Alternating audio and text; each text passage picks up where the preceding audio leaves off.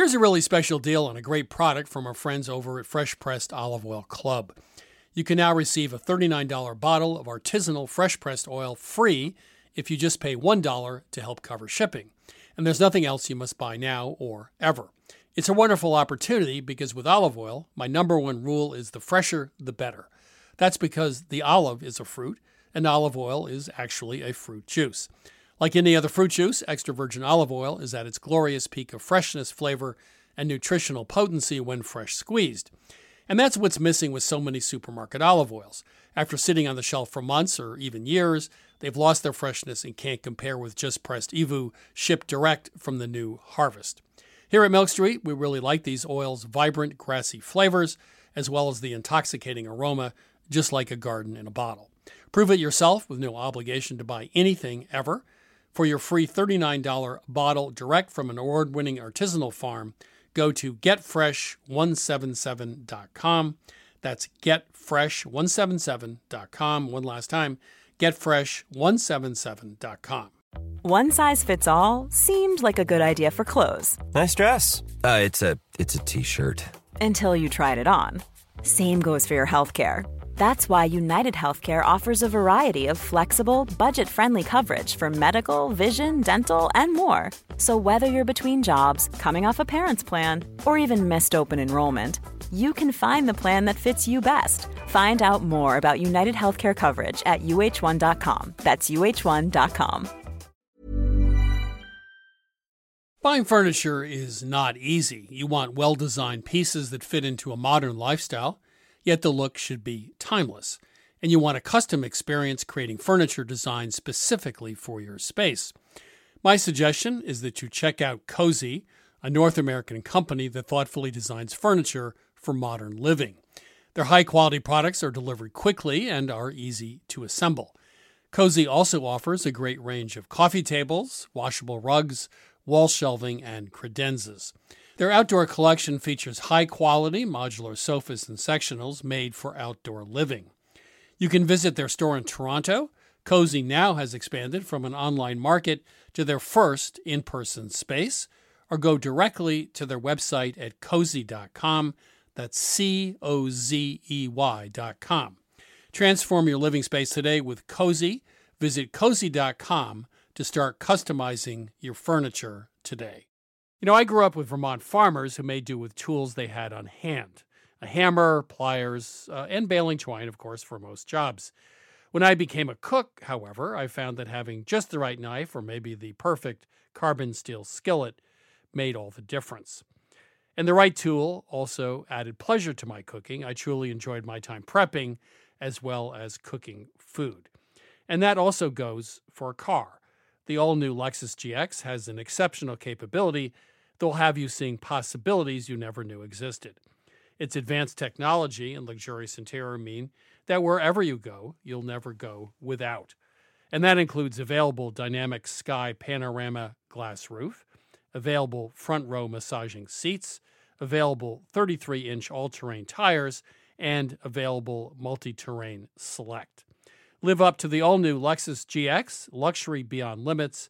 Experience amazing at your Lexus dealer. Hi, this is Christopher Kimball. Thanks for listening to Milk Street Radio. You can go to our website, 177milkstreet.com, to get our recipes, to stream our television show, or to get our latest cookbooks. Here's this week's show.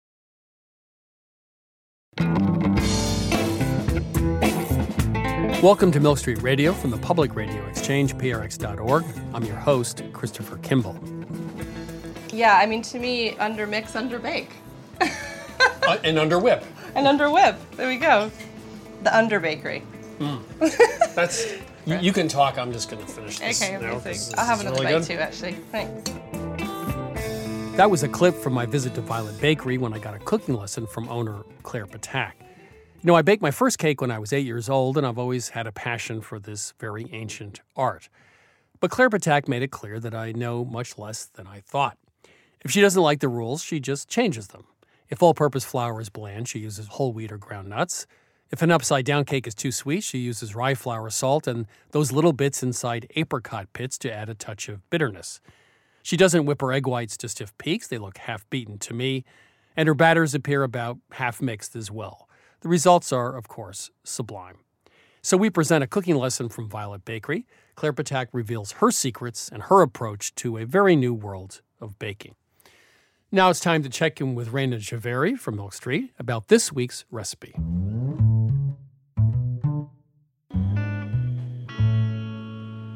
So, Rayna, today we're talking to Claire Ptak, P T A K. She's the owner of the Violet Baker in East London. I was there a few months ago and got to cook with her. She gave me a little baking lesson. But I also got to eat her chocolate prune cake. Now, she used to cook for Alice Waters at Chez Panisse. She was the pastry chef. And she came up with this combination of chocolate and prunes. And uh, I didn't come back with a cake. I came back with the, the memory of the cake and the recipe, and we brought it into Milk Street. Claire has her own style of baking, and it's one that we really love here at Milk Street Kitchen.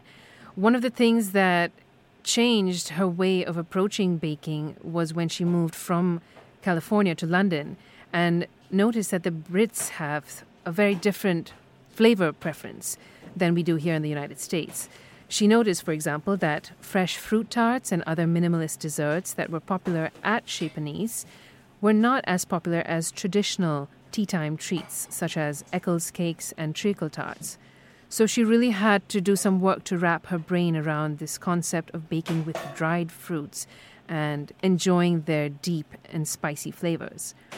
So in this chocolate prune cake, the prunes are something that we typically don't think of as delicious, but they in fact are, and that might have something to do with the fact that they are macerated in whiskey or rum. Yeah, that gets over the dried fruit think right away. So, uh, one thing this is a flourless cake, it's very gooey in the center. And um, she also taught me a few things about baking that I thought were actually really surprising and just rocked my world. She has a few really useful rules about baking. And this cake, because it's flourless, it has a gooey pudding like center.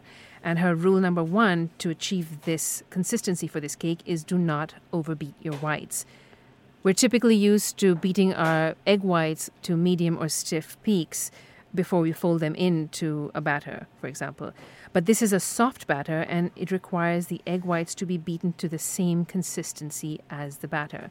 That way, when you fold the whites into the batter, they'll actually fold instead of splintering or crumbling. And there is a trick to this, by the way. You have to add, as she said, sugar to the whites when you whip them and that means they're creamier, they're more stable, uh, they won't fall apart easily. So a little bit of sugar with the whites means you can actually underbeat them a little bit and they're easy to fold in. So a little trick from Claire. And her second rule is not to overmix the batter.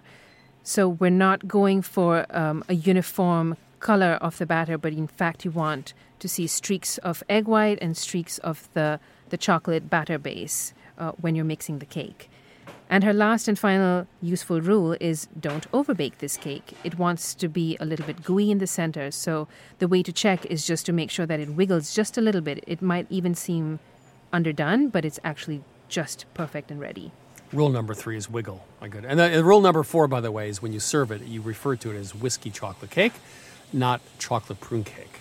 Just tell people that after they've had a slice, because then they'll actually buy into the concept of prunes macerated whiskey served at the table with chocolate. It's changing our idea of prunes and cake entirely. One piece of cake at a time. Thank you, Rayna. Thanks, Chris. You're listening to Christopher Kimball's Milk Street Radio. I'm your host, Christopher Kimball. You can find this week's recipe on our website, that's milkstreetradio.com. Our shows are also available on iTunes. Coming up, Dan Pashman of the Sporkful podcast takes a scientific look at the physics behind snack mixes. Why, in fact, do the larger pieces always end up floating to the top? First, I chat with Claire Ptak, author of the Violet Bakery Cookbook. There are a handful of places in the world where you feel right at home, and the Violet Bakery in the East End of London has to be one of them. It's small, it's packed with coconut cupcakes, pumpkin whoopie pies, butterscotch blondies, rye brownies, and amazing banana bread.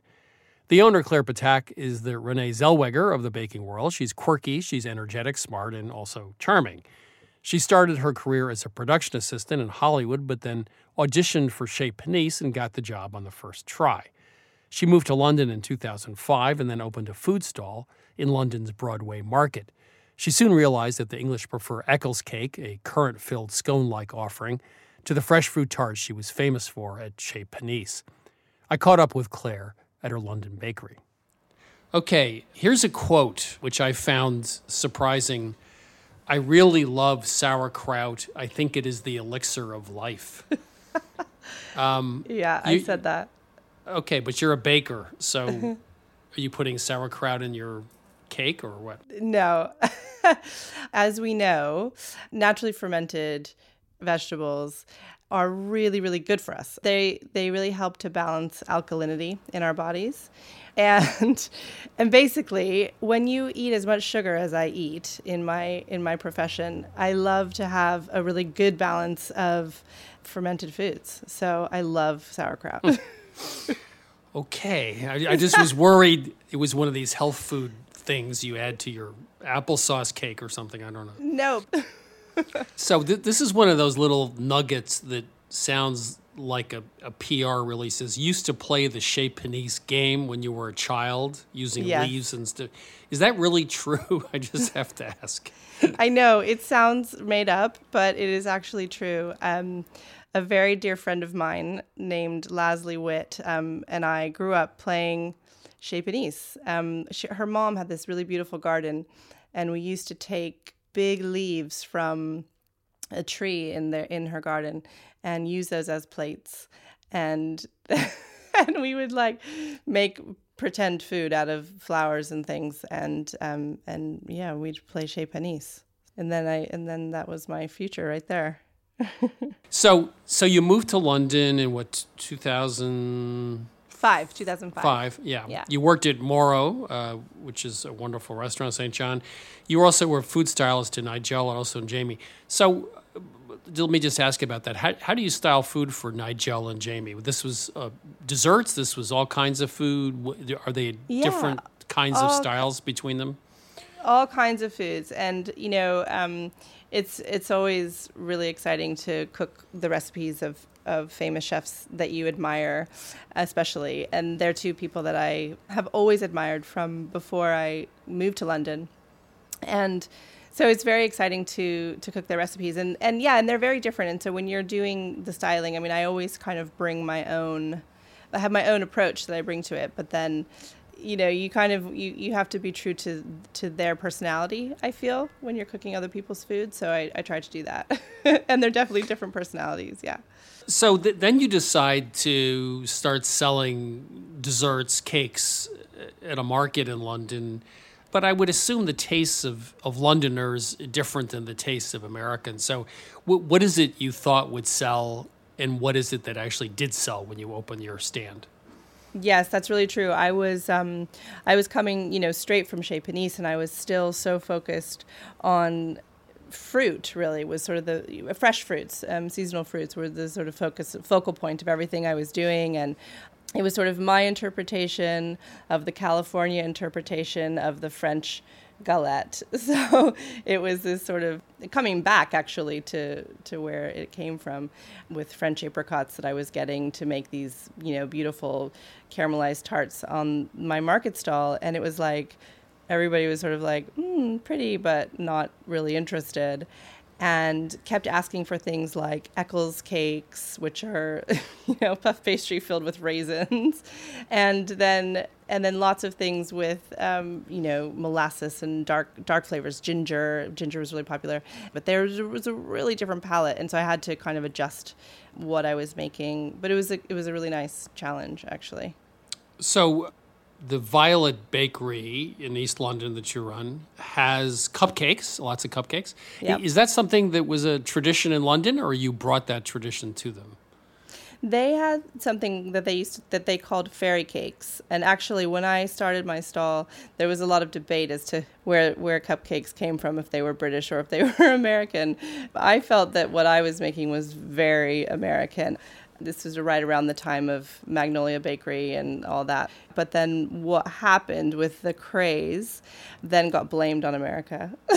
mm, everything gets blamed on America. It's okay. We can handle it. we can handle it. So w- w- when I was there uh, visiting you and gained you know, I don't know, eight pounds in one day. Um, you, you made an upside down apricot cake, and the flour was it a rye, mostly rye flour in that? Rye flour, yeah. It was Yeah. 100% rye, I think, yeah. and, and that was that was an eye opener for me because it's it has a slightly bitterness to it, which really paired nicely with a caramel sauce on the apricots. Hmm. Could you just talk about that? And you do this a lot, so are there some rules about how to do this or when to do this? Well, first of all, thank you very much. I'm delighted that you like the cake so much. That that's really cool. I I think you know you, you have to be careful. I encourage people to experiment in the kitchen a lot, but you can't always take a recipe and just substitute cup for cup or gram for gram the flour because they do have different properties and different um, you know the, the texture is different and will absorb liquid in a different way so i try to develop a recipe specifically for the flour that i want to use. Um, and in that case you know i took the idea of an upside down cake with you know a lot of fruit and a, a kind of almost equal amount of sponge and a nice caramel um, um, base which becomes the top. And then sort of adapted it so that it would be a nice cakey texture. But in general, yeah, I mean, you can really do that. And it's so exciting because there's so many amazing flours out there right now, like sorghum and rye and spelt, of course. And I love rice flour as well. So w- one thing I notice about your baking is the emphasis on opposing flavors or complementary flavors.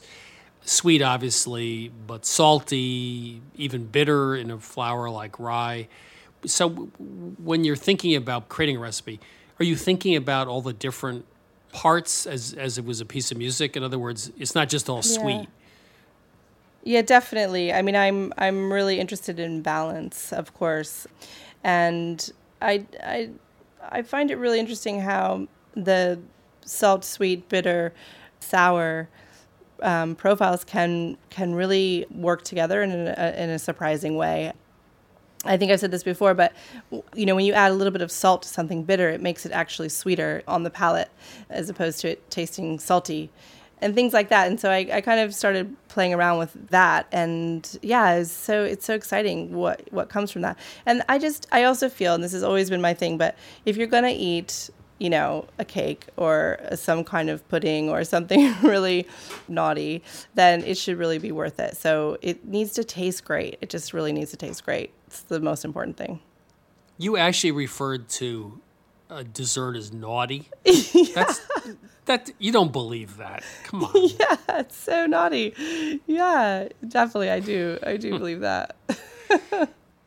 So, give us a couple examples of things you bake uh, and sell at Violet Bakery that have a sort of a fresh approach to dessert. Okay.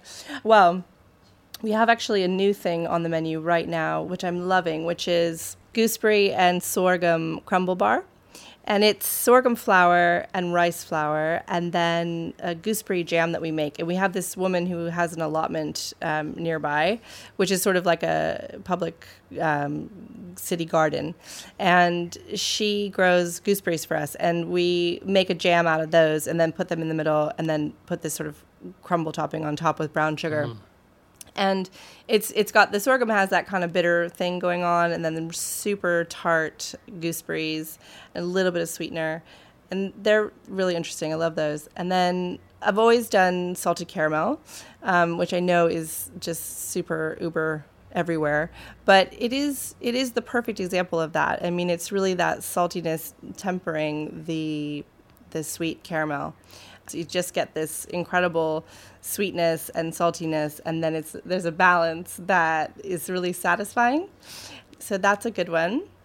What else? Well, our prune cake that I made with you, with the alcohol, is I love that. So um, a really boozy whiskey with prunes, and there's a bitterness to the alcohol, obviously, and then these sweet, sort of decadent prunes, uh, almond cake and chocolate all goes really beautifully together. Yes, I've made that six times now. Thank you very much. Thank you. so, w- w- let's talk about some things I learned from you about baking, sort of generic tips, because I was standing there watching you cook. I love that you learned anything from me. That's so exciting. I did. I learned many things. Um, and one of them was egg whites. And, and you, Oh, yeah. you know, for, for 25 years, I've told people to whip whites to they hold a two inch peak. I noticed that your whites did not hold a two inch peak. They were just a little short of that. So, yeah. h- how would you just, first of all, explain why? And then explain exactly how you know when your whites are perfectly whipped and h- how the listeners would know. Okay. So, what I go for with my egg whites is that they're the same or as similar as possible of a consistency as whatever they're being folded into. So if it's a if it's a you know melted chocolate mixture that you're folding them into, you want them to have the same viscosity generally. When what I always do too with most of my recipes is I always add sugar to the egg whites. So there's old recipes that I've that I've tried where you put the sugar in with something else. So you put it in with the butter or you put it in right. with the yolks and then you have the whites on their own and then they're just these like curds basically. They become dry and crumbly and impossible to stir into your cake mix and then you end up like knocking all the air out that you've whipped into it. So if, if you if you took the whisk part of a standing mixer and, and took it off and ran yeah. it through the whites and then pulled it out yeah. Would the whites hold on no. to the whisk, or would they would sort of fall down into the bowl? They would fall back down into the bowl. Okay. They would be ribbony back into the bowl. So they would come off of the whisk and they would go onto back onto the rest of the whites, and then they would sort of slowly, you know, sink down. They wouldn't okay. hold hold a peak. Mm-mm. Any other tips for home bakers? Uh, little things you've learned over the years that might give them better results? I tend to do three tests. So I check my nose. My nose will tell me when a cake is almost ready. I mean, you have to be tuned into your senses, but like if you you get a whiff of your of your cake and usually it's the first indication that it's nearly done and I, it never fails. It's amazing. I'll walk hmm. into the bakery and i'll just ha- smell something and i'll say oh have you guys checked the oven? And somebody will inevitably be like oh my god thank you. And you know then you know you, they remember that something's just about to be done and or they'll say oh my timer has two seconds left. How did you do that? And then you would take the cake out and t- and test it with um, a finger meaning just to press really lightly on the surface and it depending on the style of cake that you're making, if it's a sponge, you know, it would sort of spring back. If it's a cake like we were talking about, that's a, a, egg white, chocolate folded in kind of cake, then you'd want it to sort of still be a little wobbly in the middle. So that touch test is another one. So you kind of have to know what type of cake you're making for that one. Um, and then the same with the skewer test because that works, but you have to know whether or not the cake that you're making should come out clean or if it should come out gooey. Sometimes it should come out gooey. So you kind of need all three. So there are probably thousands of people listening who think that owning a bakery in London would just be the absolute coolest thing in the world. and here's here's your opportunity to, tell them the truth. So so really now now that you've done this for a while, what, tell me the difference between your expectations going into opening your own bakery and what it's really like. Well, it, it's kind of come full circle, to be honest with you, because I always thought I'm never going to open a bakery. No way. It's the dumbest thing you could do. It's crazy. It's too much work.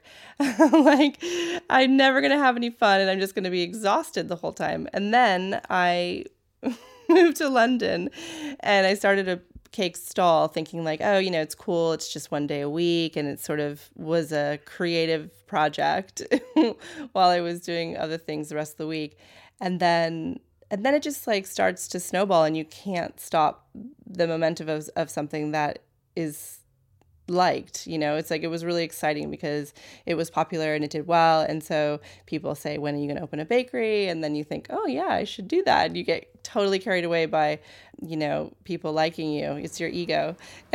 And then you do it. Oh my god.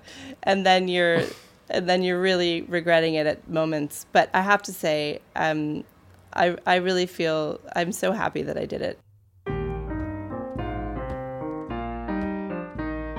Baking is often referred to as a science, but science is full of happy mistakes, inspiration, gut instinct, and theoretical flights of fancy. Some scientists believe in parallel universes, every outcome actually happens. For example, if you let the Queen of Diamonds fall onto a table, some scientists claim that it falls both face up and face down every time. If I follow this logic in the kitchen, that means that every possible outcome exists. Or, put it another way, my chocolate cake always comes out perfectly in a parallel universe far, far away. You're listening to Christopher Kimball's Milk Street Radio. Coming up after the break, I asked Dan Pashman of the Sporkful podcast to explain the physics of snack mixes, and Adam Gopnik thinks about how cooking addresses the issue of cultural appropriation. I'm Christopher Kimball, and now here's a word from our friends at Allagash Brewing Company, who love food as much as we do here at Milk Street. Hi, this is Jason Perkins. I'm the brewmaster at Allagash, and I've been making Allagash White in Portland, Maine since 1999. So, a white beer is a very old style of beer. Traditionally, it was brewed with spices of some type, typically coriander and orange peel. And I think one of the things that makes Allagash White distinctive and different is the rare combination of complexity and drinkability. And it's sometimes remarkable to stop and realize that I never get tired of it. You know, I'll open a can or I'll pour a glass and the first sip, and I'm like, man, this beer is good. there are a lot of different ways that folks can enjoy an Allagash White, and here are some of the examples of what folks here at the brewery like to do. My favorite thing to pair with an Allagash White is simple, beautiful seared scallops over a bed of fresh greens with blood orange and shaved fennel. My favorite would probably have to be like an Italian or a hoagie, capicola, pickled vegetables, crusty bread. It's got that nice lemony, zesty character that just gets you ready for the next bite. The ultimate pairing for me is this dish called bossam, which is this like big pork shoulder with like salt and brown sugar. We also call it candy pork in my house, and a little like scallion ginger sauce. It's like lettuce, rice, pork, sip of white, lettuce, rice, pork, sip of white, and it's just perfection. My other top choice was like a hot dog. Like just have a hot dog and have an Allagash white. You don't need to dress it up. There's something about mussels with beer, especially the white, that is just so good. I feel like it goes really well with different soft cheeses that aren't too dominant, but then also with like spicy Indian food. So I think it's just really versatile. I could imagine like something like um like lemon meringue pie. That would be really nice. Pairing Allagash White with carrot cake is a thing of beauty. This maybe it sounds really boring, but pepperoni pizza. I feel like after a long week, having like a nice warm pepperoni pizza and a cold Allagash White is just like you made it. Like you did your week. You deserve this pizza. You deserve this beer. It's perfect in summer. It's perfect in winter. I haven't really found a flavor that I don't think works really well with Allagash White. Yeah, so not only do I drink it while I cook, I often cook with it. So if I'm creating some kind of stew, I'll add a little bit of Allagash White to it. A lot of people use Allagash White in like a fried fish batter. Anywhere where you can add like a spritz of lemon or a spritz of lime, that could be the beer. We are very food minded here at Allagash, obviously. and I think because of that, Allagash White is kind of subtle in a way that not all beers are. And I think that makes it very food friendly. I think it tends to unlock qualities in the food that you otherwise wouldn't necessarily notice. Like it's not too hoppy or it's not too sweet, so it sits right in the middle and sort of brings the flavors of the dish to life. If you ask anyone here at Allagash, we're pretty much all stands for this beer. We love it so much because every time you have it, you pick up something new. Every time you come back to it, you're reminded, like, oh wow, yeah, that's really good. This is Jason Perkins again. Just want to say thanks to everyone at Allagash for sharing. You can try Allagash White at home too. Head to allagash.com slash locator to find Allagash White near you. For 21 plus only, please drink responsibly. Allagash Brewing Company, Portland, Maine. Welcome back to Milk Street Radio. I'm your host, Christopher Kimball. It's time to check in with our regular contributor, Dan Pashman, host of WNYC's Sporkful podcast. Dan, how are you? Good, Chris. How are you? What scurrilous idea are you going to foist upon us this week? Well, I thought this seems like a good time of year to talk about snack mixes because what? what? Every time of year is a good time of year for that. That's I mean, look. There's no time of year when a snack mix is wrong, Right. but there's a lot of sports on TV that people are gathering around to watch as we head into the holiday season. There's a lot of gatherings and a lot of cocktail parties and office get-togethers and mingling, and so there are just a lot of different kinds of events, in particular around now, that are going to call for snack mixes. And today, I thought that I would just raise a couple of issues for people to keep in mind when you're making your own snack mix. And I'll leave it up to you, Chris, and the professional chefs, which I'm not, to determine exactly which ingredients you want to bring together. But I think there's some sort of properties of physics and science that you want to keep in mind to make the best snack mix. The biggest consideration you need to think about when you're making a snack mix is the shapes of the different components that you're bringing together. Okay, for a few reasons. First, you want to be able to get a nice handful of the snack mix, and you want to be able to grab that handful and pop the whole thing in your mouth to get a whole bunch of different flavors and textures all at once. Am I right? So this means equal size ingredients, or what? what? They don't need to be all equal size, but you don't want the uh, you know proverbial square snack in a round snack mix. You know, you don't want, let's say, pretzel sticks. Not even the big cigar size pretzel sticks. I'm talking about the three inch mini pretzel sticks, but those are difficult.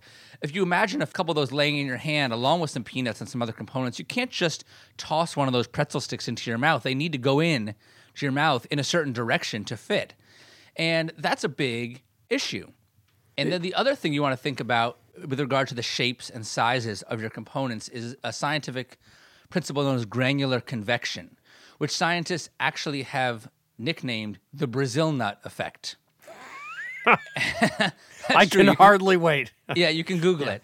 Basically, what it says when you have a lot of particles of different shapes, when the sh- particles are jostled or mixed or vibrated, the largest particles will rise to the top. Oh yeah, yeah, yeah. I, I do remember this. Yeah. That's why the Brazil nuts always end up on the top of the mix. And so you need to take that into account when you're mixing your mix. So what I recommend you do is you take a big clear glass bowl so you can see all your layers and you fill the layers into the big glass bowl biggest ingredient first. So in order from biggest to smallest so that granular convection will work its magic sort of on its own. So you put the Brazil nuts on the bottom if you're doing Brazil nuts, and you get smaller and smaller as you go to the top. And then you mix very gently using, remember that arcade game, Chris, with the claw? You yeah, the drop claw, down I- into the I- bin of toys. I, do remember. It's like you- Toy have you ever- Story. yes, yeah. Remember? Have you ever won? After spending ten dollars, did I get a twenty-five cent toy? Yeah, I won. Right, Yeah. That's winning. That's true. That's true. Yeah. but anyway, if you turn your hand into a claw like device, like that old arcade game, and you dip it down into the mix gently and you sort of stick it down, just like the claw, pull your fingers together, closer to a closed fist, but not entirely closed, and then raise your finger up, and you're mixing gently only until you just get to the point that you have even strata throughout in your snack mix. And then just keep in mind that as people dip their hands in and as they eat and as the mix is vibrated and jostled, granular convection will always be at work and the smaller bits are always going to sink to the bottom as the bigger bits go to the top.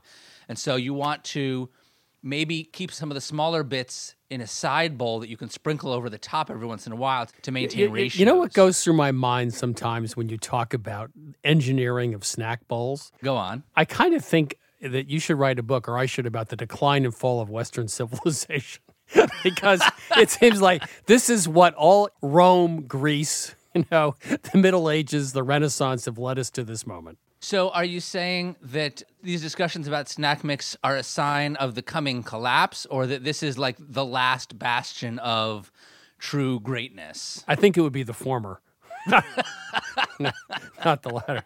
Dan, once again, you've uh, re engineered the concept of how we eat. Thank you so much. Thanks, Chris. Take care. This is Christopher Kimball. You're listening to Milk Street Radio. You can find our shows on iTunes, also on our very own website, milkstreetradio.com.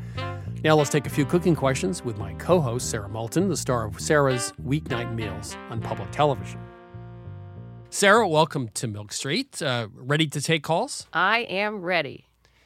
Thanks for joining us at Milk Street. Who's calling and how can we help you? Good morning.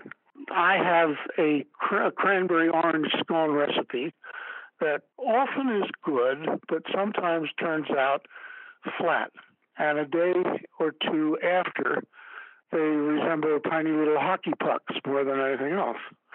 So I'm wondering whether it is the proportion of dry ingredients to wet, whether I am kneading the dough too little or too much, whether any kind of atmospheric conditions had anything to do with it. Where are you making these scones? I live at the foot of Pikes Peak in Colorado Springs. Well, I'm sure that's beautiful, but it is slightly problematic when it comes to baking. You said knead the dough. Yeah. Alarm bells went off. So a scone is essentially a biscuit, and you really want to barely handle the dough at all. When you cut out the scone or shape it, how thick is it? Close to a half inch. Okay, well, that's the problem. It sounds like you're overworking the dough. You need a very, Okay. very light touch. You barely want to touch it, just get it to come together. And I would say you'd want a good inch anyway, at least double that. I've been told that because of living at altitude, that I need with a recipe that calls for two teaspoons of baking powder, half a teaspoon of baking soda, to be a little shy of each, to make it maybe one and a half to one and three quarters.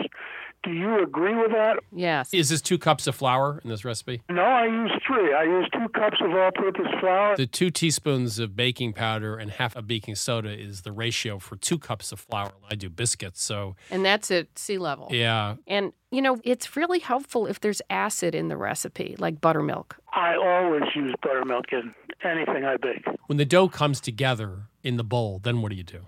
I flour my hands, Yeah. pick up the dough, and put it on the wood counter Yeah. where I form it into the round to cut out the individual scones. Are you using a rolling pin to do that? No. Just your hands? Yes. Other than I think going for an inch versus half an inch, it sounds like you're doing everything right. How much butter? Uh, about one and a half sticks. I think you're doing everything right. But I have one question. Oven temperature 400, 425? No, oven temp is 350. Uh, 425. Yeah, 425 is the right temperature. Yeah. Are you weighing or measuring your flour? Measuring. You should start weighing Yeah. it. And it's five ounces for a cup of all purpose. I do have a scale, Yeah. and I'll try it. I mean, think five is fine. You need 15 ounces for three cups of all purpose. I use two cups of all-purpose, one cup of cornmeal, and I divide that into a half a cup of coarse and a half a cup of Well, well, medium. well, well, hold on. Too much cornmeal. I think so, too. I, I wouldn't use any more than half a cup of cornmeal. That'll help a lot. Yeah. And you might have to add a little more buttermilk to it. Cut the cornmeal half, add a half a cup of flour to replace it. Right, I got it. I think I got the key ingredients. Okay. Thank Give it a you shot. very much for your help. Yeah. I look forward to the next batch. Thank you. So do we. Thank you so much. Take care. Welcome to Milk Street. Who's calling? This is Dave Purvis. How are you doing? Good. Where are you calling from? I'm from Martinsville, Virginia. Okay. And I really appreciate you taking my call. Sure. My son is an avid deer hunter, and so we have several shelves of canned deer meat that I would like to be able to use in soups. But what I find is that the integrity of the chunks, once they've been canned, is pretty fragile. And so what we end up with is a stringy, gooey mess. My neighbor, I hunt with him, and he does the same thing. He cans the chunks and he pressure cans them with spices. And then as the liquid comes out of the meat, it sort of makes its own sauce. And he uses that as almost a flavoring. I would think that if you use maybe a pound of meat for a big pot of stew or soup, you're right, it will sort of disintegrate, but it's going to add flavor to the soup instead of using two or three pounds where it might be a mess. He uses it more as a flavoring almost. Well, and that's what I attempted to do because the soup that I make, uh, I'm more interested really in the flavor of the broth. Right. And so I'll add some vegetables as well as a little bit of beef, but I'm probably not using six ounces for two quarts of hmm. soup. So it's not much, it's just kind of Yeah. a background flavor. And are you pressure canning this? Yes. Yeah. And how else do you use it when it comes out of the can? Well, my wife will use the liquid and make gravy, and then she'll put the chunks back into the gravy, and we'll take it kind of like beef tips. Yeah. you know, over rice or something. Well, you also might add the meat because it's essentially cooked already. You might add the meat towards the end too. And that's what she does, Yeah. Uh, just to warm the meat over. Right. I was hoping to be able to use the meat in the soup a little bit in such a way that I could brown it and maybe get a little additional flavor. Well, that's an interesting point. We've done some testing, and it turns out that Sarah's going to throw something at me. But with a stew, you know, you don't really need to brown meat. If you add lots of other flavors, it's really not necessary. So this idea of browning meat for a stew, for most places in the world, they don't do that. Oh, In France, they do. I know, I know, I know. I'm over know. here with like all those Yeah. great deglazing Yeah. liquids. I wanted to throw out another possibility here. You know, in terms of meat that's shredded. In one of my cookbooks, I have short rib ravioli, and there's a really great cheating pasta, which are wonton wrappers. Have you ever worked with those? No. You find them in the frozen food section or in the um, you know Asian section, and then if you took that wonderful venison and added the gravy to it, and then you just have to sort of put water on the edge of the wonton wrapper, and then put another one on top and squeeze it so the air comes out, and then you could poach them, uh, you know, just gently simmer them in water. So you fill them with it. Yeah. Fill them with the venison and the gravy, which is what I Mm. do with short ribs and gravy. And then you could do even a beef broth, put the ravioli in there, you know, sort of fun, something different. Wow. That sounds interesting. Yeah. Wonton. Or just add a little bit near the end for a super yeah, stew. yeah, that sounds like a good So, plan. All right. All right. Yes. Take care. Well, thank you very much. I appreciate Yeah, it. Yeah, our pleasure. Thank you. This is Christopher Kimball's Milk Street Radio. If you'd like to ask a cooking question, give us a call 1 855 4 Bowtie or 855 426 9843. You can also email us at questions at milkstreetradio.com. Hi, my name is Dorothy, and I'm calling from North Oaks, Minnesota. And I have a question about unsalted butter. Most recipes that I'm interested in always specify unsalted butter. And the reason given is that it will control the level of salt in the recipe. I looked on the box and saw that there's a teaspoon and a quarter of salt in one pound of butter. So the salt in a tablespoon of butter is almost non existent. Is the requirement to only use unsalted butter sort of a cultural artifact from the 70s that lets everyone know that you're sophisticated and have good taste? Or is it really true that that little dab of salt would cause a recipe to be oversalted? I think at one time the salted butter was lower quality because it preserved it better. But now, today, salt and unsalted butter, there's no different in quality. In the last year, I've completely changed from always using unsalted to only using salted. When you saute, for example, if you use a little oil and butter, I just find that instead of just adding salt separately, I find there is a subtle difference and I find things are more evenly and deeply salted with salted butter. The problem is in baking, if you use salted versus unsalted, you're going to have to adjust the salt a little. Also, unsalted butter, in my opinion, does not last very long in the refrigerator. It picks up flavors and gets nasty pretty quickly. Salted butter does last longer. So now I've, I feel better. Um, Sarah, okay, now tell me why everything I just said is totally wrong. Bing! Here's Round the two. here's the deal. The reason that salt is added to butter is as a preservative. So the butter will last a lot longer, but also here's what happens. It also masks when butter isn't as fresh. So you can't really tell as well as you could with the salt not being in there. I worked at a restaurant many years ago in New York City. It was a wonderful restaurant. What restaurant? La Tulipe. Oh, yeah. I was the chef tournant, which means I was a substitute cook. Everybody got a second day off because I did their job. Jacques Pepin came several times while I was there. I mean, he was a regular guest chef, and I would follow him around like a little puppy Oh, dog. you- oh, you're pulling a Jacques Pepin on me? Yeah. Oh, this yeah. is this is I so d- cruel. I'm sorry. Oh, You're in trouble. So the first thing that Jacques would do when he arrived is he'd go into the walk-in and he'd inspect all the butter and throw half of it out. Right. Now it was unsalted butter. But even as unsalted butter, he could tell right away that it was heading south. Right. I like to start with unsalted because I feel like I can tell whether it's fresh or not. But I had a question for you, Dorothy. When you said you missed the salt, this is when you're having butter straight up. Is that correct? Yeah, or even in sauteing, I feel like I prefer a salted butter. It's Sarah Jacques Pepin gets Chris Yeah, and Dorothy. there you go. There you go. That's pretty serious. Yes. Dorothy, we just confused you. But Yes. there we are. Well, thank you. Yeah. Very nice to talk to you Yeah, our both. pleasure. Thanks so much. Bye bye. I didn't know you were that kind of person to pull the Shepard card. No, no, no. But hey, It'll listen, be the Julia Child card next. I know. I will. Watch out. I know because you knew her very well. I've worked with a lot of I- great people. I know. This is Christopher Kimball's Milk Street Radio. If you'd like your cooking questions answered, give us a call. The number is 1 855 4 Bowtie. That's 1 855 4 Bowtie. You can also email us anytime at questions at milkstreetradio.com. After the break, can we learn how to tackle cultural appropriation through cooking? Adam Gopnik says we already have. You know, wonderful pistachios have become my go to snack. Now, I could list all the health benefits. They're a good source of protein, fiber, and unsaturated fats, but for me, flavor comes first, and that's why it's pistachios, not peanuts, in our household. Wonderful pistachios come in a variety of flavors and sizes, including sea salt and vinegar, chili roasted, and smoke barbecue. Check out wonderfulpistachios.com to learn more. That's wonderfulpistachios.com. You know, I grew up with Vermont farmers who made do with tools they had on hand a hammer, pliers, uh, and baling twine, of course, for most jobs. When I became a cook, however, I found that having just the right knife or maybe the perfect carbon steel skillet made all the difference. And the right tool also added pleasure to my cooking. I truly enjoyed my time prepping as well as cooking food.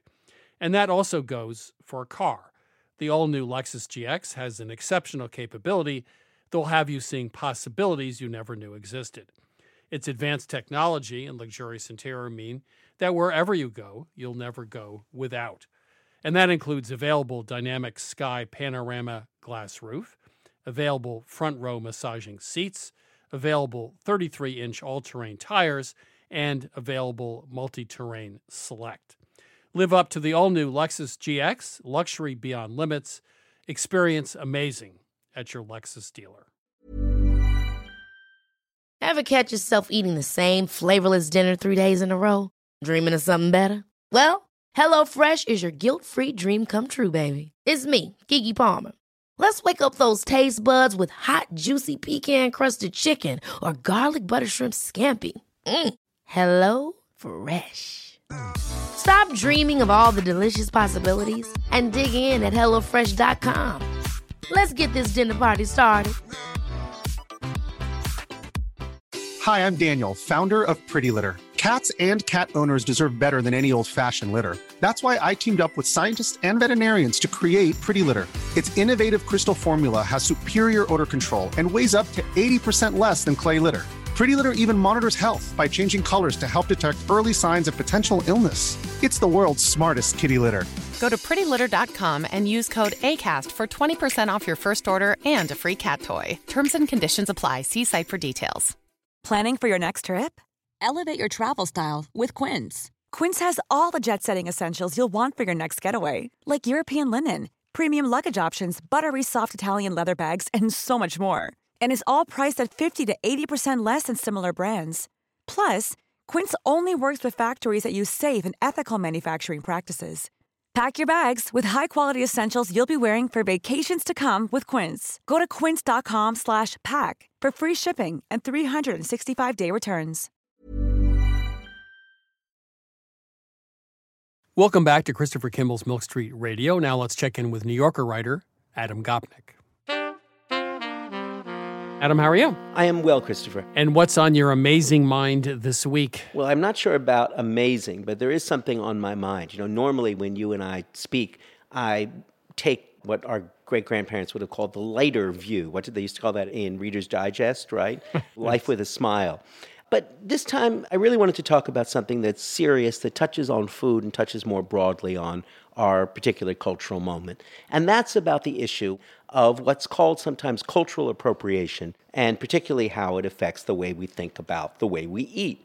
It's the sort of thing that we sometimes reference as political correctness. That's a term I'm always uneasy with because it has an ugly air of insensitivity to the basic courtesies of life. That's not something I have any sympathy with, and I'm always aware that most of the time, when people are accused of being politically correct, what they're really being accused of is being sensitively courteous. Nonetheless, it does seem to me that when we start becoming hyper vigilant about the origins of what we're eating and worrying unduly about whether or not what we're eating comes from an exotic source that we are in some way, to use the cant term, othering by our appreciation, that we're going down an extremely foolish and in some respects an extremely sinister path. You know, what I have in mind is the kind of thing I'm sure you've been reading about, where someone says they're serving sushi in the college cafeteria, and we can't do that because that's a cultural appropriation from Japan. Or they're serving curry in the college cafeteria, and that's potentially very risky because curry belongs to Southeast Asian cultures, and when we try and make it for ourselves, we're taking what does not belong to us.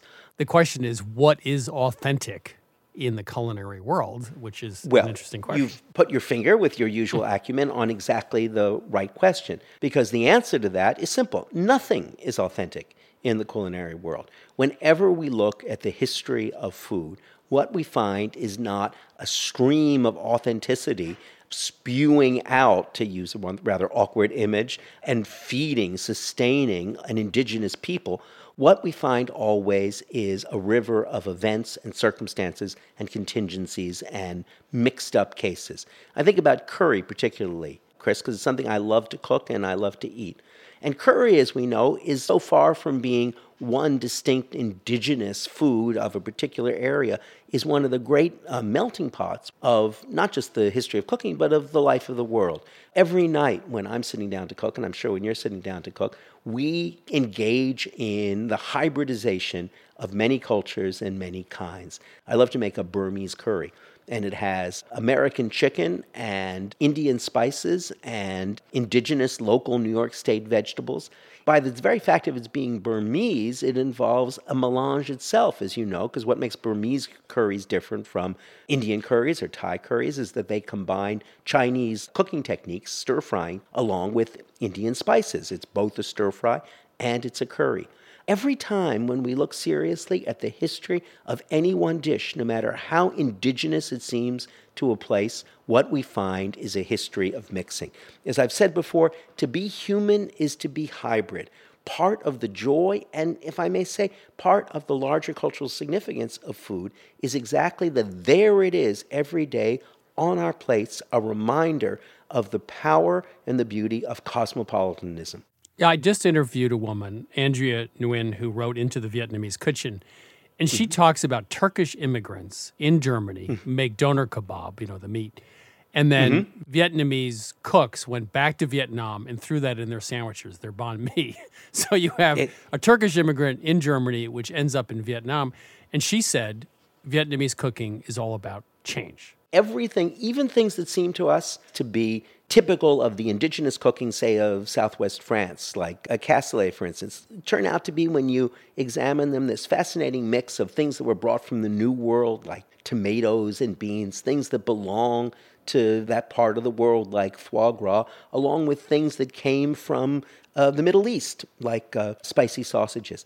There is no such thing as an indigenous dish. Every dish that we eat and that we enjoy involves that essential human act of hybridization. And I think there's something even potentially sinister, not just silly, about this kind of thinking.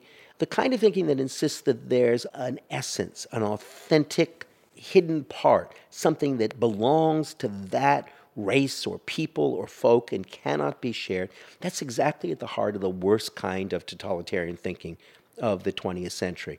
That may seem like a big thing to say about the smaller world of food, but as I said, it's exactly because we love our food, not just for the way it sustains us, but for the way it reminds us so easily of the beauty of cosmopolitanism. You and I have talked before about the fad for that Jerusalem cookbook, right, which is the cookbook hmm. of our time. But what makes that book so beautiful is exactly that it proposes that if only we could live our lives with the ease and grace with which we eat our food, if only we could accept that kind of coexistence in the West Bank and in Jerusalem that we accept so easily on our plates, our lives would be so much better. I think that the fight against the notion of cultural appropriation is really one of the most important fights along with the fight for sustainability, along with the fight for heirloom foods, along with the fight for slow food, the fight against the notion of cultural appropriation is central to the cooking culture of our time. If I may, just one last thought. It's whether you view this as stealing from a culture or paying homage to a culture. But it's not just whether we're stealing from culture, but we pay interest to another culture Yes. by taking interest in it. And that, I think, is part of the natural transaction of the kitchen. And that's why you write for the New Yorker and I don't. you, you put it so much better than I possibly could. I cook every night, and you do too. Uh, I suppose so. Adam, thank you so much. Terrific, Chris. This is Christopher Kimball. You're listening to Milk Street Radio. You can find our shows on iTunes, also on our very own website, milkstreetradio.com. Now let's take some more of your cooking questions with my co host, Sarah Moulton. Sarah, are you ready to go? I am very ready, Chris. Welcome to Milk Street. Who's calling? My name is Renee. Hi, Renee. Where are you calling from? I'm calling from New York City. How can we help you? My question is I end up every few weeks with a bag of ends of bread in my freezer, and I'm wondering what I can do with them. How hard and dry are they? They're usually pretty okay because I do keep them in the freezer and they're not that old. And I love salads, and of course, the best part of salads are the toppings. So I'm trying to figure out how to make them maybe into croutons. Well, I'm sitting with a crouton expert of the Western Hemisphere, Sarah Moulton. Well, no, no, no. Two things. Actually, what occurred to me immediately, I was anticipating you're going to say, oh, they're all hard and dried out, which is a whole different issue. But if they're still Oh. soft, what I would do is actually just pulse them in a food processor and make crumbs and then saute them with a little olive oil, garlic, salt, and pepper. You can use it as a topping like you'd use chopped nuts, you know, on almost anything like pasta or scrambled eggs or I don't know, soup or even on um, meat. Uh, that would be wonderful. But if you want to make them into croutons, something I learned is uh, croutons, if you let them stale, you know, like let's say you're making stuffing and you want to uh, use it for stuffing, which is something else you could do actually. If yeah, you that's a good idea. yeah, but th- what you want to do is not let them get rock hard, lose all that air. So All just- that liquid. yeah, all that liquid. Excuse me. That's what I meant. But instead, what you should do is cut them into little cubes and toast them in the oven until they're firm, and then they'll be good to go as a stuffing. The trouble is, if you let them stale, they absorb water. Whereas if you toast them, they'll maintain some of their integrity while becoming softened. Did I get that right, Chris? The principle is there. Yeah, so I'd say so stuffing candidate, crumb candidate, crouton candidate. Same thing for the croutons. Just, you know, cut them into little squares and toss them with some olive oil and salt and pepper. And you know that pasta. I mean, if you take pasta with olive oil, a little garlic, don't mince the garlic, just like whole smashed cloves and cook them in some olive oil for a while, and then some parsley, and then those breadcrumbs on top. little hot Sounds pepper flakes. If you just do that well, that's the That's best. d- pasta in the absolutely world. delicious. Yeah. A little of the pasta cooking liquid, maybe. Yeah. Yeah, it's really good. We have all sorts of ideas for your leftover bread ends. I don't like wasting anything, so this is perfect. Good for you, because so much food is wasted in this country. This is great. Thank you so much. Our pleasure. Thanks Thank for calling. you. Welcome to Milk Street. Who's calling? This is Pam, Hi, Pam. Where are you calling from? Chicago. We got somebody excited over there. It's the Hound of the Baskervilles. The dog, sorry. how, how can we help you? I was wondering what the difference between the two sides of aluminum foil is. Uh, one's shiny and one's dull, and it makes absolutely no difference. It's just how they're rolled off the machine. The side that hits the roller gets shiny, and the other side doesn't. But it doesn't matter in terms of which side you use at all. You know, let me ask you a question because that's sort of confusing to me because I always thought that this is me, Sarah, here. I'm not supposed to have the question, I'm supposed to have the answer. Uh. But I thought that the shiny side was supposed to reflect heat. No? No, makes no difference. No. That's what I heard too. No. Well, there is no Santa Claus. Pam, you and me. The only thing about aluminum foil, well, I, I, I want to ask Sarah a question, which is sometimes with acidic foods, it gets kind of nasty, though, right? Doesn't it? Yeah, with aluminum, but Yeah, you- aluminum yeah. foil, either side doesn't matter. Yeah. No, that- but, that- but you shouldn't use it when you shouldn't let it acidic. touch. Like for example, Yeah. if you're cooking a you know a lasagna with tomato sauce, you don't want the aluminum touching Right. the sauce Right. because it will corrode. Right. Yeah. Now, I do have a question, and, and what kind of dog do you have? Um, it's a Scotty. Oh, I love Scottish. Does your dog always hate it when you get on the phone and ignore him or her? Well, actually, it's my brother's dog. I'm at my mother's house. So you're not responsible for the dog. Yes. okay. Just for the aluminum foil. So it doesn't make any difference. And keep it away from acid. That's all. Yeah. Oh, okay. There you go. All right. Thanks, Pam. Thanks All for calling. Thanks so much. Yeah. All right. Bye bye. This is Christopher Kimball's Milk Street Radio. If you'd like your cooking questions answered, give us a call. The number is 1 855 4 Bowtie. That's 1 855 4 Bowtie. You can also email us anytime at questions at milkstreetradio.com.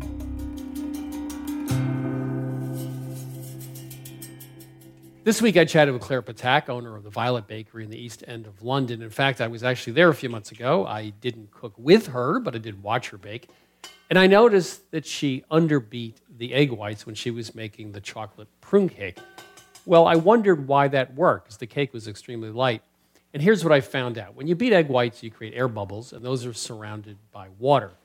Now, if you beat those whites too long, the water film on the outside of the bubble thins out and collapses. So when you slightly underbeat the whites, it turns out the water around the bubble is thicker and more stable. In fact, there's a second trick I learned from Claire, and that is add a little bit of sugar to the whites when you beat them. Sugar is hygroscopic, which means it attracts water. There's a thicker film of water around the bubbles and a much more stable, creamier egg white. You can actually see it right in the bowl. Now, the last thing she did was even more surprising. It looked like she was folding the egg whites about halfway, maybe two thirds way into the batter, big streaks of white when she was finished. Well, it turns out in the heat of the oven, the batter actually gets very homogeneous. So, for really good light baked goods, the tricks are slightly underbeat your whites, not to stiff peaks. Add a little bit of sugar, one tablespoon per two whites, to make them stable. And when you fold them into the batter, fold them about two thirds of the way. Thanks for listening to Milk Street Radio. You can hear more of our weekly shows on iTunes and our very own website. That's milkstreetradio.com.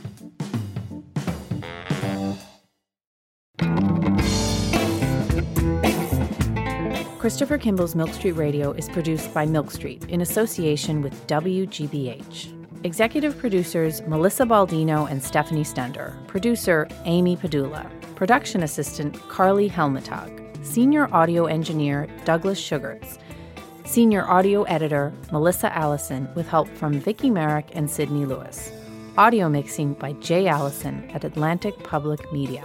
Production help Debbie Paddock. Our theme music is by Toubab Krewe. Additional music by George Brandl Egloff. Christopher Kimball's Milk Street Radio is distributed by the Public Radio Exchange.